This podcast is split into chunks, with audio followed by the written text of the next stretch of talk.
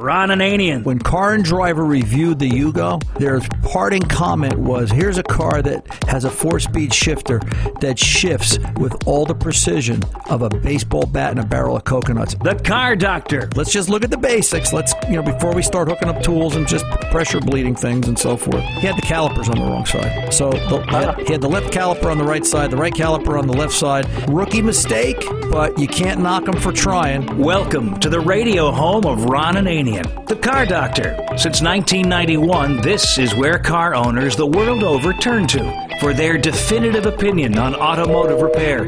If your mechanic's giving you a busy signal, pick up the phone and call in. The garage doors are open. But I am here to take your calls at 855 560 9900. And now, here's Ronnie. Hey, it's time to start your engines. Ron Ananian, the car doctor here at 855 560 9900. Rocking and rolling and ready to go. CarDoctorShow.com. More information, podcasting. Get out to Spreaker, do the deal, download the show, sign up, subscribe, and uh, take us with you wherever you want to go. And uh, we'll be part of your automotive information system. I want to talk a little bit, well, real quick, because the phones are already backing up, and uh, I appreciate you being there. So hang out for a minute. Um, I want to talk a little bit about, you know, auto repair is like you, you've got to be, you've got to be like Columbo. You've, you've got to sort of work in there like like Peter Falk, and and you know, you know, kind of give it that you know squint of the eye, and which he did very well, and you know, just sort of shuffle up to the car and just what's going on here. 03 GMC Yukon was towed in, towed in, dude, because it wouldn't run. It stalled on right hand turns. All right, and the customer was afraid to drive it. So it was towed in, parked at the far end of the lot, and I finally got around to it a couple of days later because we've been, as usual, very, very busy. And the battery was dead, stone dead. Like, you know, it just, it didn't want to do anything. So I, you know, started charging the battery. The battery was new or newer, I should say. So I, I charged the battery and it just like, gee, it's just forever to take a charge. Like, what's going on here? GM side terminal took the battery cables off, and the negative ground cable bolt, stud bolt, was corroded. Really, like looked terrible. You couldn't see it from the outside. I never liked those side terminals because of that. You can't see how clean or dirty it is under the under the under the connection. So, you know, took the battery out of the car, put separate posts on it, charged it separately from the vehicle. Uh, you know, took the cable, cleaned it. Um, by the way, one of the best ways for cleaning battery cables, I still say it, it still works. You get you get boiling hot water. Uh, you know, forget all these chemicals. I, I've come to the conclusion that spraying all these chemicals on these batteries, if you're not if you're not gingerly and careful, you're spraying all these these corrosive cleaners that get onto the wiring harness and everywhere else, and it makes a mess. It gets schmutzy, technical term and uh, you know just just just a cup of hot water just soak the cable in, in it and just watch the corrosion resolve away. And cleaned up the cable put the battery back in. Wow. Battery held the charge. Wow the car started but it ran terrible. It it it barely 3 400 rpm at idle. Barely snuck it around the block. And yeah it stalled on right hand turns. For whatever reason it stalled worse on right hand turns than left hand turns. It just struggled so I sat and I looked at the notes, and the customer's request was dead battery, or comments was dead battery, stalling, and replace the intake manifold gaskets for the check engine light, which at this point was gone because the battery was dead. And I had to look back in my notes. I hadn't seen the vehicle in a year and a half, better part of, of, of a year and, and, and eight months and it was for a lean P0171174 fault, which is generally intake manifold gaskets on this generation, or mass airflow sensor, or some combination thereof. But I didn't have the condition right now. And I started thinking about what are we really after here? We're trying to get this car to run, but I don't think we're trying to spend a lot of money because I'm looking at the wiper blades. You know, you can tell a lot by looking at wiper blades on a vehicle. You know how long that vehicle has been sitting there. All right? When you turn the wiper blades on and you drag enough twigs across the glass that Skippy could build a new squirrel cage, uh, you know, you're like, yeah, this vehicle hasn't really gone anywhere in a while. So I called the customer up and I said, Dan, what are we what are we trying to achieve here? I've got it to run. I've got it so the battery holds a charge. There's no draw on it. It does stall, and I'll, I'll tell you what I think that is in a minute. But, you know, what are we trying? Well, I'm just trying to get it to run. My daughter's going to use it to go to high school. We haven't been using it for a while. Aha! Okay, I didn't get that part of the equation. How long had it been sitting? Well, it was sitting about four months, and when we came back to it, it had a dead battery. I went, aha!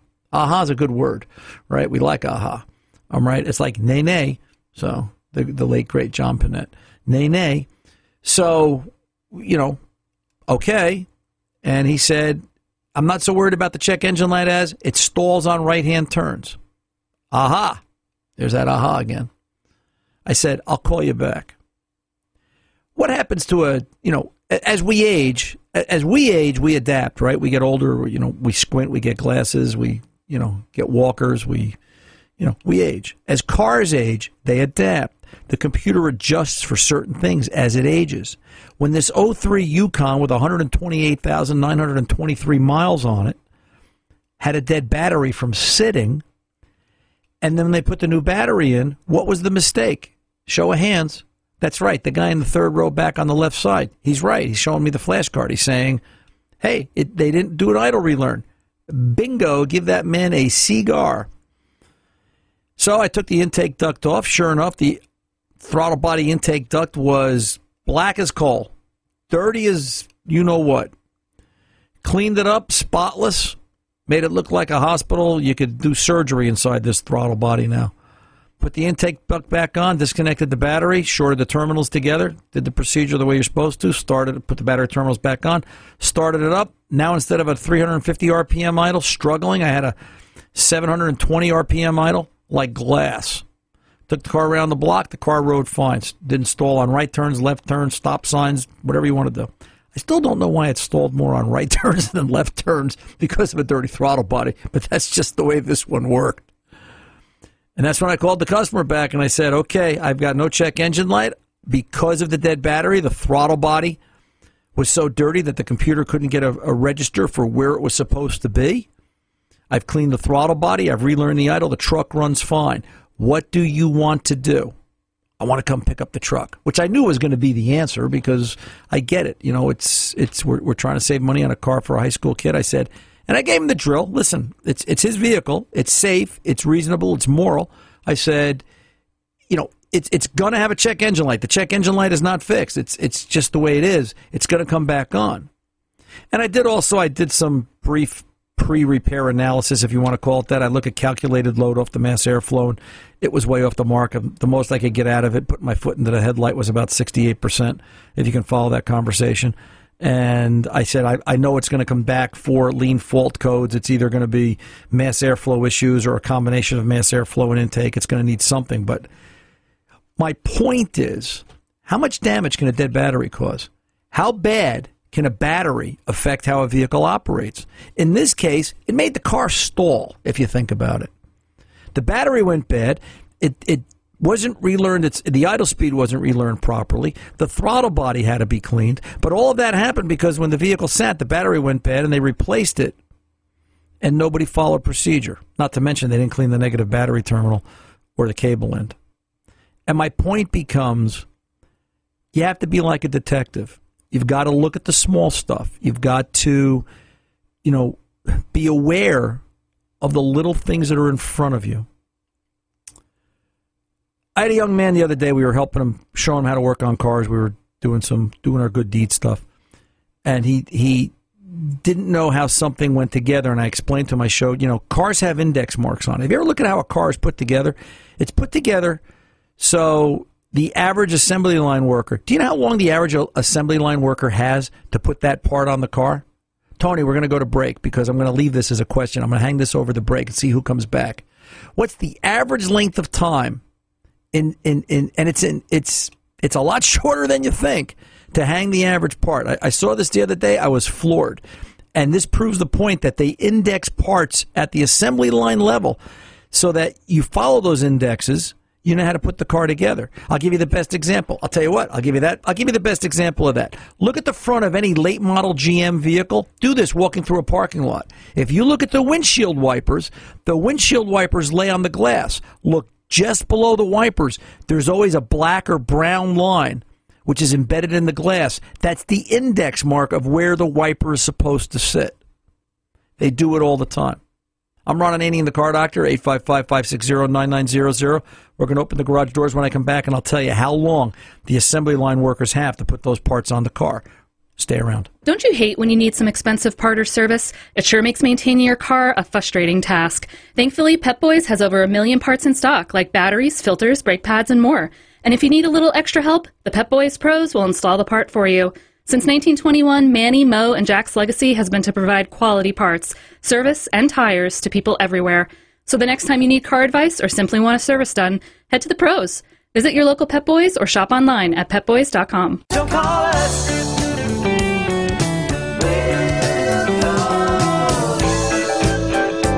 That's right. If you call and we're not live, you can leave a message and we'll call you back to get you on the air with Ron.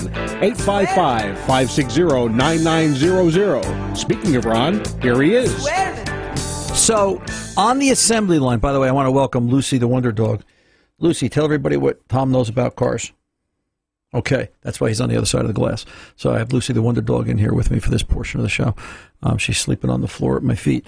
Um, Lucy's a pit bull, by the way, folks. We should put a picture of Lucy up on the Facebook page, Tom. Show everybody, show everybody the guard dog that protects the studio when we're not here. So, if you give her a piece of meat, if you feed her anything, she'll show you where the crown jewels are. Trust me, she doesn't care. Um, the average, the uh, on the assembly line. Back to the conversation. The assembly line. The average worker, okay, less than a minute, forty-eight seconds. Move it along, get the car going because we've got we've got you've got forty-eight seconds to hang whatever it is you're going to hang or less because there's another one coming along right behind it. Um, so just uh, just be aware of that. So you know we start talking about index marks. Hoses have to line up. Look at the way hoses are put on. There's actually a white line on the hose, and it'll sometimes it'll tell you radiator end, engine end. There's a lot of index marks on cars showing you how they're assembled because they're trying to speed things up on the assembly line. That's a key part of the key part of the puzzle. So let's kick the garage doors open. I've kept these good people waiting long enough, and I appreciate your patience. Keith in Indianapolis or Indiana. I'm not sure what that is. Tom wrote Indy. Um, I'm not sure what he means there, Keith. I apologize. 09 Toyota Sienna and some noise on startup. How can I help you, sir? Yeah, it's uh, Indianapolis, Indiana, and uh, good talk to you, Ron. Uh, yeah, I've got an 09 Toyota Sienna. I've had it since it was brand new. Got 96,000 miles on it. Got the three and a half liter V6 engine. I've changed oil and filter in it religiously since it was new, and within the last, I would say, six months, I've developed a rattle on startup, and the vehicle has to sit either overnight or for a few hours uh, for it to do this rattle. If you start it, you know, consecutively, you won't get the rattle. Okay. So at first I thought it might be the starter. Then I had my wife start it one day while I had my head under the hood to see if I could kind of see where it's coming from. It sounded like it's coming from the top of the engine.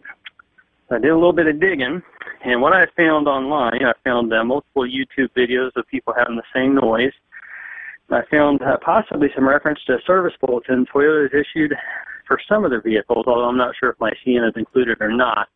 But apparently, in some of their three and a half liter V6s and maybe even some of their other engines, the uh, camshaft, the intake cam gear assembly, will uh, develop a condition where it will not hold the oil pressure when the car sits. Right, it bleeds off. Exactly. Right. And uh, this sure sounds and looks like my problem. And my question is, uh, a, if I don't do anything about it, it sounds like eventually the bolts for this gear could eventually back out, which cause the you know the pistons beneath the valves and destroy my engine. Right. Um, and how involved is this to fix? Any idea what you know ballpark I'm in price range? I mean, I, I'm kind of lost here. This sounds like a scary repair. Yeah, it is. A, it, it is a scary repair, and uh, you know, my understanding though was, and I'm surprised if you read that bulletin, doesn't it also talk about um, Toyota extending the warranty and doing some of these repairs under warranty? I've only the only reference I found as far as people have had this experience is people that have still been under the five year, sixty thousand mile powertrain warranty. I uh, have not actually called Toyota yet to discuss this with them. That's definitely on my list of uh, to do things here because I'm I'm really not very happy right now. Yeah, I can imagine. uh, you, you know, it's it's. Let me ask you this: Who's servicing the car? Is it a Toyota dealer, is it an independent shop, or is it you? Um, when it comes to just oil and filter changes, I've done that myself. Uh, outside of that, I have an independent mechanic. He just did a strut job on it probably about 20,000 miles ago. And I've taken it to Toyota for some minor things like front end alignment, stuff like that. But uh, the vehicle has been, you know, really almost trouble free until Right. now. until this. You know, Yeah. this this this is an involved repair. Furnace motor's got to come apart. Uh, you know, this is this is internal stuff. There are updated pieces out of Toyota. Uh, you know, whether your mechanic can deal with it or not. Sometimes a lot of independent shops won't get into internal engine work because it gets very specific, especially if there's some you know, very special tools involved. In which case, there's always special tools involved. Uh, You Right. know, the, the the first step I would do is I would make the phone call to Toyota. All right, is is this your first Toyota? Uh, second, Okay. actually. I'm a loyal Toyota. I'm gonna. This is. We're gonna have the conversation. We're gonna practice the conversation right here. All right. Okay. All right. You know, it's like, hi, this is Mr. Jones. I'm a loyal Toyota customer. This is my second one. You know, here I am, just approaching the hundred thousand mile mark, and I'm thinking, hey, I'm good for another hundred thousand. My engine's got this rattle in it that you know. I start to do some research that references and then reference the bulletin and talk about the you know the, the valve timing actuator or the camshaft sprocket, whichever one you've got in front of you. And um, you know, is, is this something covered under warranty? Because let's face it, if you've got a bulletin about it, that means it's happening to more than just a few vehicles. And then don't say anything. All right. Gotcha.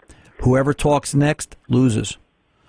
Is usually the way the argument goes. All right, because Gotcha. when, when they sit there and they say, "Well, you know, Mr. Jones, we've we've we've had this on a few vehicles," I forget what the number is. I should know this, but I think, and I guess it varies by manufacturer and category, but I believe the average number is somewhere around forty thousand vehicles. When they see forty thousand repet- repetitious failures, I think that's the number. Uh, that's what starts to trigger a bulletin. You know, Gotcha. I, I think twenty thousand is where they're starting to pay attention. Forty thousand is where they have the oops. Um, you know, the bulletin gets issued, and then there's another number. I found this once online. There's another number. I think it's eighty or more, um, where they'll issue a recall. So, Gotcha. you know, listen, if you got a bulletin, a known pattern failure, all right, you know, mm-hmm. what are you going to do for me? All right. Right. Now, if yeah. they, now if they say, Mr. Jones, what do you want? Well, I'd like you to I'd like you to pay for it. Now they're going to tell you it's got to go to the dealer. Okay, I get Sure. it. Right? Somebody's got to confirm the diagnosis. All right. So when it gets to the dealer and the dealer says, "Yes, Mr. Jones, it's a two thousand dollar repair," what are you going to do for me? Listen, I know you, Toyota. You have goodwill money. That's the word you got to use. You've got mm-hmm. goodwill money in the kitty. You want to make me happy as a Toyota customer because you want to get me to come back and buy another Toyota, don't you? You don't. You don't want me to go buy from the competition. right. You know what? That's when you find out what the company's made of. Gotcha. You got to ask them the questions that put them in the corner because when they sit there and they say, "We don't care where you buy your next vehicle from," see ya, right? Well, what are you Yep, dri- What are you driving exactly. this thing for? All right? Mm-hmm. and then you tell them what Toyota stands for, and you hang up. You know, you know what you know what Toyota stands for, don't you? I don't. You got, you, got a pencil? You may want to write this down. Sure. All right, Toyota. Too often Yankees overprice this automobile. okay. All right, and and and and then that'll get them. And you know what? And somewhere in the bowels of the FBI, they'll open up a case study on the car doctor for being derogatory about automobiles. But that's that's I can I can hear Arlo Guthrie in the back of my head. Uh, that's exactly how you handle that. All right. Let's get it diagnosed. How much is it going to cost? If they come back and offer you a 50-50 deal, they split parts and labor or something. Hey, you got something out of them. But if they do nothing, I say walk away from the car and go buy something else because that's ridiculous. Good luck. Let me know what happens. I'm Ron Ananian, the car doctor. We are back right after this.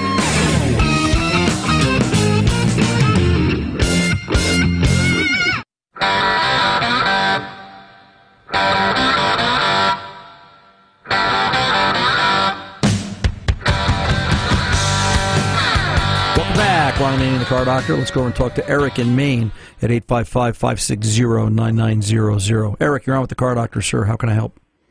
Hey, how you doing, Ron? Yes, Thanks. sir. What's going on? Um, I got a 2007 Chevrolet Silverado. Okay. It, it's the new style. Right, yeah, new body I, style. I had the truck for four and a half years. The only speakers that worked in the truck was the two front tweeters in the right rear door. Okay. And about a couple months ago, intermediately, I would pick up another speaker here and there. It would come, it would go. At one point, I had them all, and then it went back to just the right rear. Then it was just the left front door. and now everything's gone except for the tweeters. Okay. Um, and I was just curious if I've heard some people tell me it's the radio. I've heard people tell me that it's the speakers. The answer is yes. Um, you know, here's here's here's what you got to do. First of all, I don't think it'll be applicable, but I just want to bring it up. There is a bulletin out for a similar condition from GM. They start talking about losing speakers and uh, you know some other issues that could occur. Bulletin number is 0708 44 008. You want, me to, Okay. you want that again? You, I don't know if you got a. It, you, did you get that? Um, it's, Uh, yeah, I got a pen. Go ahead. We can do it again. Say when. 07, uh, 07. 07 08 44 008. It was from April of 2007. There may even be an A or a B version of that.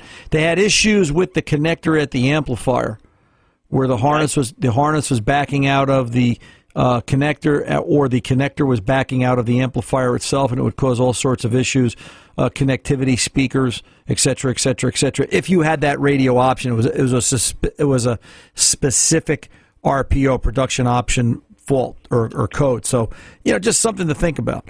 Uh, you know, I would also just scan codes. I just I, I don't think you're going to see anything, but you know, here's a classic example of I don't want to start chasing something that may turn up a fault code that I'll never see a warning light on. There's no, you know, check radio light on any dashboard. Well, that's just it. You know, so let's let's go into the body computer and just, you know, because there's fault codes for the audio system. Let's go into the body computer and see do we have anything. All right, Okay. and let's let's eliminate that. You know, then then last, then right now, if you've got tweeters, um, that shows something's working. All right, the the the problem's going to be, you know, prove to me how could we lose all the speakers? That that doesn't make any sense, right? Right. So, you know, do we have any kind of a signal at the wiring of the speaker? Could we take could we take a regular old any kind of a speaker and plug it in there, jumper wire across it, and get sound from it? Well, that's what I was going to try, but before I started tearing door panels open, Yeah, you know, you know, um, I figured I'd uh, give the reach out call to you and Yeah. just get your take. you know, speakers are speakers. Power is power. Ground is ground. Signal is signal. It doesn't care what it's lighting up. Right. All right. Uh, you know, so let's go there. If if you can prove one or two speakers working and the ones in the door are not, then you've got bad speakers. If you can prove they don't work with other speakers, guess what? You've probably got a radio issue, provided you know you've got connection along the way, and maybe Sure. maybe we've got an output channel problem. Um, so then you got looked into buying a junkyard factory radio, but that's great. But you plug it in and it's locked, and you got to take it to the factory, so they have to program it. Right now, you know, if we're gonna if we're gonna change that radio, then you want to think about, you know, because I've changed a few radios in my lifetime, and uh, you know, the factory radios are nice, but nice, but as you say, they get expensive, and you know, you got two choices. If you can find a GM radio repair facility, and that's surely part of this puzzle. You know, Right. may- it may be you've got to you've got to call them up and ask them. You can probably do an exchange online. It, it, may be the 150 200 dollar exchange routine or 250 bucks, and they'll go through and repair what's got to be repaired. You know, the other the, the other option becomes: do you go to a place like um, like Crutchfield? Have you ever have you ever been to Crutchfield.com? Uh, no, I have not. Crutchfield, C R U T C H Field, Crutchfield.com. They're located, I think it's Maryland or Delaware. Um, kind of a neat company. They've been around forever. Um, they will try to sell you an arm and a leg, so be careful. But uh, in, in the sense of, you know, know what you're buying, know what you want to get. But they are a very good company in terms of what they put together. I've bought, I've bought uh, quite a few radios from them for different vehicles, family and customers. And, you know, you could call them up and say, hey, I've got an 07 Silverado you know, I want to spend 200 bucks. What do you got? And you know, they'll they'll tell you, here's the radio that fits, here's the installation kit, here's the wiring harness adapter that plugs into the factory harness, the jumper across it. You're done. It's kind of neat. Yeah, Uh, definitely. kind of neat. The one, the one thing to think about, and every time I buy an aftermarket radio, I'm very careful. The one thing, because I want to be sure. All right, I put a Kenwood in the plow truck a couple of years ago, and I actually, I said I want something with programmable push buttons. All right, because Right, I'm still my steering wheel has all them buttons. So. Right, right. I want, you know, I want, you know, one, two, three, four, five, six. I don't want this nonsense where they make one knob do everything on the dashboard.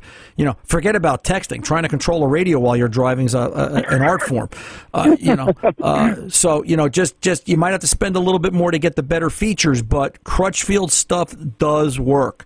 Uh, you know, so Okay. so so so that's a way to go. So you know, one way or the other, you can kind of take it from that direction. All right, sir. Well, yeah, I got one quick uh, question. Yeah. Um, this particular vehicle, it's got the 5.3. Intermediately, I've had oil pil- uh, filters plug on me and go to bypass. What's your oil change interval? Um, I do it anywhere between three, four thousand miles. Sometimes it stretches to five. And you've owned the truck since no? Uh, no, I've had it. It's an 07, and I've had it four and a half years. What kind of filters are you using? I had been tr- using some Frams, and then I tried Napas, and they all were doing it. So this last time that I put it on, which was only a couple three weeks ago, I put a K&N, which I guess has the um, it's steel instead of the paper. Right. Right. And well, you don't know yet. And there's always moisture under my oil cap. Winter, summer, spring, and fall. Are you are you long trip, short trip? Uh, an- anytime. Well, but I'm saying, do you you know ha, what's your driving style? What's your Oh, mine. I mean, sometimes they're relatively short. Sometimes they're as much as you know a half an hour, forty minutes. Sometimes you know once in a blue moon you take longer ones. You got a local O'Reilly Auto Parts, or do you have an access? I do. Yeah, I would. I would stop in at your O'Reilly Auto Parts, and I would talk to them, tell them what you've got going on. What do they recommend, or what would they recommend in the way of a crankcase flush? Okay. And you know, the, the, the balance here is this is a balancing act. We want something caustic enough to wipe the schmutz out, but not anything internal on the engine, gaskets, bearing surfaces, etc. And Okay. you know, you may have to do an old-fashioned crankcase flush. Uh, the other Yep. thing, the other thing I would be aware of is is the PCV valve on this truck working? Is the crankcase vent okay? you know, and that's it. It's it's inside the valve cover, so you have to change the valve cover. Right. Well, and I'm on a- afraid I've, I've heard that them snap off. On a the, uh, five three, isn't it in the driver's side rear corner? Uh, no, I believe I was told that it was in the inside the valve cover. Maybe I'm thinking of the older ones. Um, this just was uh, this has come from an actual Chevrolet mechanic. Okay. You know, maybe he's talking about the baffle inside, but listen, if it, it, it doesn't matter where it is, if it's if it's clogged or restricted and not venting properly, Right. we still got to go look at it.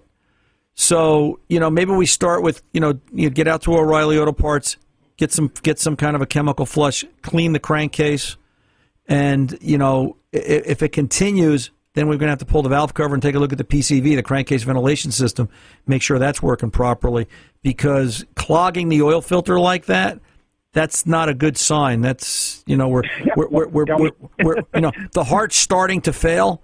We want to get to it before it has a heart attack. Oh, exactly, exactly. So, all right.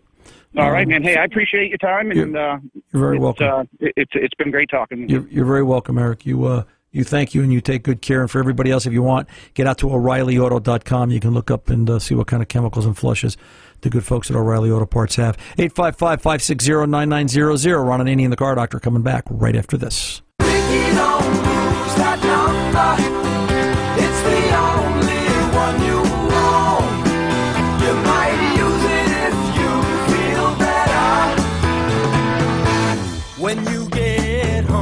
Keep Ron's number handy, 855 560 9900, for when you really need advice on your car. Here's Ron. Let's go over and talk to uh, let's go talk to James in Iowa. James, welcome to the Car Doctor, sir. At 855 560 9900. How can I help? Well, I'm a long-time listener, and uh, I got this uh, '93 Subaru Loyale, Yes, sir. and I've had it for about a year. Uh, and now it's starting to, uh, when I take off from a stop sign, it, it hesitates and sometimes dies on me. Okay. My only concern that I've I've, I've had with it is uh, when I change the fuel filter, which I do every six months. There's a lot of rust in there. Yeah, that's not a good sign. Um, any dashboard warning lights on? Well, the check engine's light is on, and and of course there's nobody around, and I live out here in you know middle of nowhere. Nobody can check it to see. And that was another question I was going to have for you. Is there a way to manually check that? Yes, there is.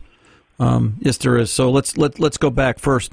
Um, if there's a lot of physical rust, you know, in the filter, you know, as as an aside, um, has the has the rust been there for as long as you've owned the car? I guess I should say it like that, or ask the question like that. the, the, the past yeah, year, right? Uh, the first time I changed, first time I changed a fuel filter, I had rust, and then I've changed it three times, and there's rust in there every time. Okay. Uh, you know, has the vehicle run good up to this point, and now it's just starting to have its problem? Yes, yes. I mean, it's just been in the past like two weeks. So when you when you cut when you look in the fuel filter, when you say rust, are you cutting the filter open, or are you pouring the fuel out of the filter and rusty fuel comes out? I, I'm pouring it out of the the, the filter. Okay. Uh, the next time you change the filter, cut it open. Metal metal filter, right? It's a metal case. Yeah, Right. it's a Wix filter. It's Yeah. no case. Yeah, maybe we can maybe we can take a hacksaw and just cut. You know, is is there what's what's is anything making its way through the filter? Right? Is it is all the sediment and- right. is all the sediment and contaminant on this side of the filter, or is it actually working its way through the media? And it's now going forward, and now we've got to think. Uh, you know, do we have an injector clog issue developing as well? Maybe unrelated to this problem that you're having now, but just something to think about. How's that filter getting loaded up with contaminant? You know, or you know, it's a '93 Subaru Loyale. Was it sitting for a length of time before you got it, and and and It that was. created It- the issue? Yeah, that's what I because I think this has a metal. sitting for Go ahead. It was sitting for two years before I got it. So And, and if I'm not mistaken, doesn't this have a metal fuel tank? This was back in the day when things were made out of metal, and you know, we, we Abso- absolutely. yeah, yeah. So, um, never a good sign. Um, I'll never forget the first Volvo I had. My gosh, it had to be an '82 Volvo station wagon. No, it was older than that. And I had a performance issue in my first fuel sample. I guess fuel's not supposed to be brown, and I went, "Oops." And uh, it it turned out that it had been sitting for a couple of years, and they, they, they let it sit empty. And then when they decided to start running it again, because Volvos run forever, yeah, good. And um, they washed all the rust off the sides of the tank when they filled it up, and it took a while, but it permeated its way through the entire fuel system and ruined the car. Um, I remember overhauling that fuel system 30 years ago. Um, so, you know, we've got to be wary of the fuel issue, but let's talk about the check engine light. There is a way to manually press codes. There's a there's a memory connector, should be located underneath the steering column down on the right side. Um, there's going to be two halves that you've got to put together. I, if I remember right, they're two black halves, but I would tell you to get a, a wiring, di- uh, not a wiring diagram, but some service information because there's a couple of connectors down there. Subaru was kind of generous back in the early 90s where they would give you different connectors to test different circuits. Um, I would I would get a specific test procedure, and you can manually count the blinking lights. It's a little bit of a pain, and just to see what sort of fault codes you can get. That being said, the common things, one of the most common things that sort of matches your condition, James, of failure is the EGR valve. All right, they they Yeah. th- there were problems with the vent solenoid or the control solenoid where it would fail. Um, typically, uh, if memory serves me right, set a fault code 34, and it would always apply and allow the EGR on, which would make it hesitate and sometimes make it stall because the valve was staying open. And that's sort of what you've got, right? Yeah, yeah, Yeah. and and So is, you- is this kind of like a uh, the the early GMs where you could just stick a golf tee in the uh, Yeah. hose and and You know what? see if it runs better? Yeah, let's. Yeah, why not? Let's. We can't hurt anything. Listen, it's already broken. You can't break it worse, right? So let's. You know, sometimes you got to think like that. You got to take the leap of faith in the science project. Um, let's put a golf tee. I think that's why God invented golf tees for GM cars and Subarus with EGR valves. Um, but let's do that. Let's take a look at the EGR. If we bypass it temporarily, does it affect how the car runs? And you know at least you know where you've got to go. And you know then if you can scan codes and let's just be mindful of the fuel. Keep me posted james. I got to go. I'm up against the clock and we'll return right after this. I'm ron Ananian, the car doctor. Don't go away. Quick reminder folks. Welcome back by the way. Ron Ananian, the car doctor at your service. Quick reminder we're getting ready for summer driving or you know summer driving season has started. Let's you know fluids filters oil service. It's new. It's got a lot of computers on it. I get it. It doesn't need as much but it still needs something. Make sure you get that car looked at. Tire pressure tire condition. You know things happen out on the road and uh, you know the road is a very unforgiving place.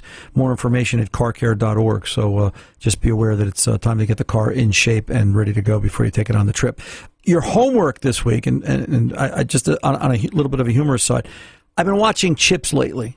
All right, I've just, I've just. Tony's got a comment. I can see it's coming. No, no, he's okay with this. Um, Chips was a really great TV show. All right, for the simple fact, forget about Ponch and Jon. Right, You- you're watching these two guys, these these two California highway patrolmen on motorcycles, but the cars. The cars were the stars and Chips. And if you watch it long enough, I've already noticed they've always got the same yellow Toyota pickup. They've always got the same tan 68 Chevy C10 pickup truck. They've always got the Volkswagen, the red and white Volkswagen minibus. I don't know if it ran through the whole series. It is a Volkswagen. The show was on five years. Um, they've also got. There was a really neat scene recently where they were pulled over on the side of the road. They pulled over Jim Backus, Mr. Howell from Gilligan's Island, and uh, Jon Baker got approached by a woman in a '68 big block Camaro asking for directions. It was absolutely hysterical. The cars were and are the stars. I'm Ron Ananian, the Car Doctor, reminding you: the mechanics aren't expensive; they're priceless. See ya.